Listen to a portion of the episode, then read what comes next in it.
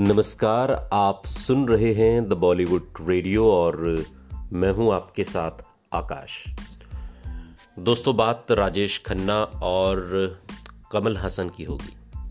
राजेश खन्ना और कमल हसन की दोस्ती का ये किस्सा है जो एक मोड़ पर आकर थोड़ा सा ठिठक गया था।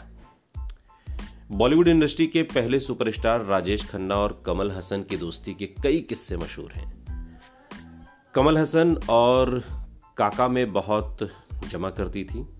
कहते हैं कि उनका कोई ख़ास दोस्त नहीं था, लेकिन कमल हसन के साथ उनकी दोस्ती बहुत अच्छी थी। दोनों सितारों ने काफ़ी समय एक साथ बिताया, लेकिन तब सब लोग हैरान हो गए जब दोनों की तकरार की खबरें सामने आने लगी। और इसका किस्सा खुद सालों बाद कमल हसन ने एक इंटरव्यू में साझा किया। एक बार मीडिया को दिए इंटरव्यू में कमल हसन ने इस किस्से को साझा करते हुए कहा कि सभी राजेश खन्ना को काका कहकर बुलाते थे, लेकिन मैंने उन्हें काका कहने से मना कर दिया और इसके पीछे कोई खास वजह नहीं थी। मैं उन्हें बड़े भैया या मिस्टर खन्ना कहने लगा था और यही कहना चाहता था, लेकिन जब ये बात राजेश खन्ना को पता चली तो वो भड़क गए।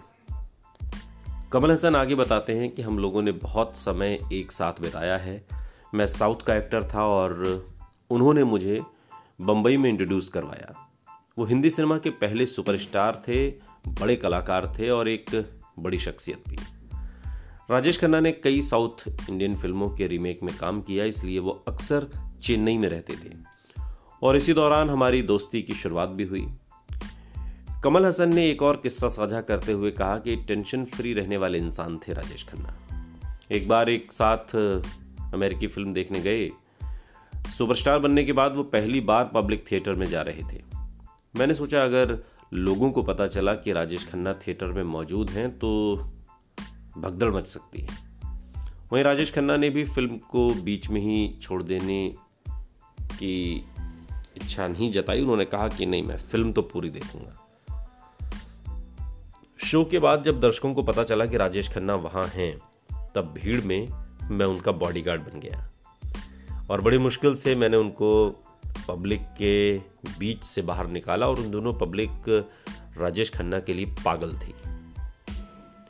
कमल हसन की तरह राजेश खन्ना भी बेहद जिद्दी थे।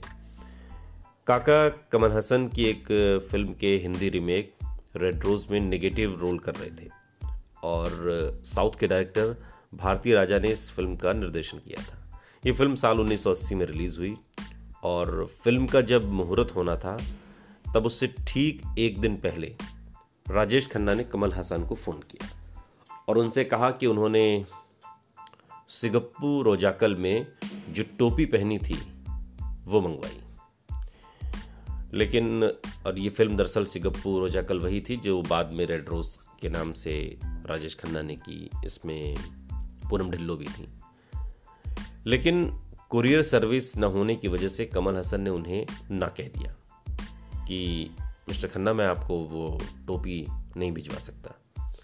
बस फिर क्या था, राजेश खन्ना ऐसे जिद पर अड़े कि कमल हसन को टोपी वो खुद देने के लिए चेन्नई से उनको मुंबई आना पड़ा और टोपी पहनकर ही राजेश खन्ना इस मुहूर्त में शामिल हुए। ये दोस्ती ही थी, वरना कौन ऐसा करता है। सुनते रहिए द बॉलीवुड रेडियो, सुनता है सारा इंडिया।